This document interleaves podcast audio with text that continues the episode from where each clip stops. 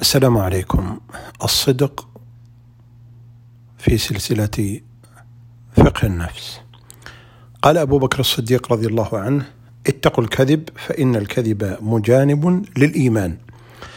وقال عمر بن الخطاب رضي الله عنه لأن يضعني الصدق وقل ما يضع خير من أن يرفعني الكذب وقل ما يفعل.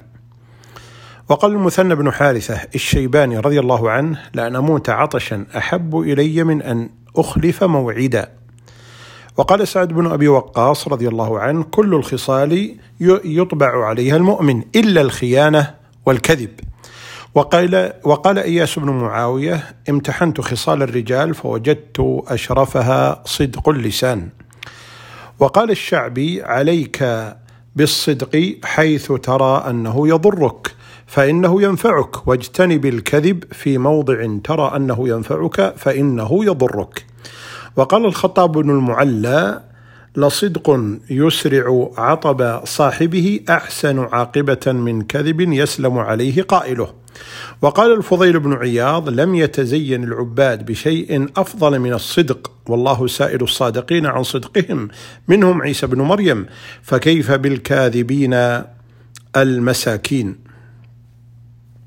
وقال الجنيد حقيقة الصدق أن تصدق في, في موطن لا ينجيك منه إلا الكذب.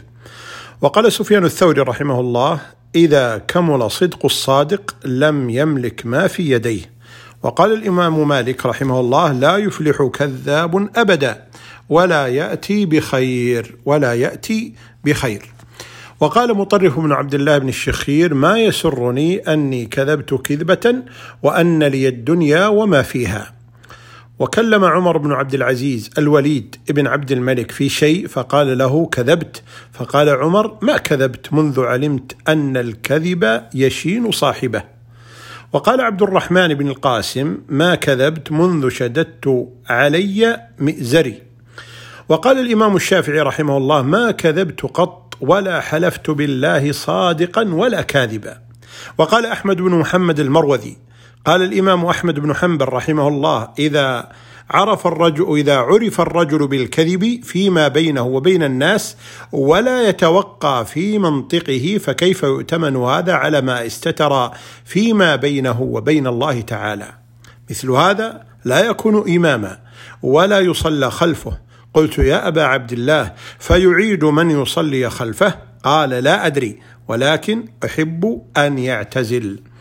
وكان الإمام أحمد إذا نظر إلى نصراني غمض عينيه فقيل له في ذلك فقال لا أقدر أنظر إلى من افترى على الله وكذب عليه.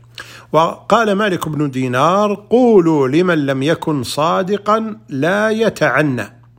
وقال ابن المعتز علامة الكذاب جوده باليمين لغير مستحلف. وقال الإمام أحمد أكذب الناس السؤال والقصاص.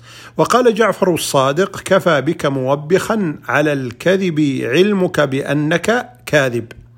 وقد قال الشاعر لا يكذب المرء إلا من مهانته أو عادة السوء أو من قلة الأدب. اللهم اجعلنا من الصادقين وأبعد عنا الكذب يا رب العالمين. ألقاكم على خير في حلقة أخرى بإذن الله جل وعلا.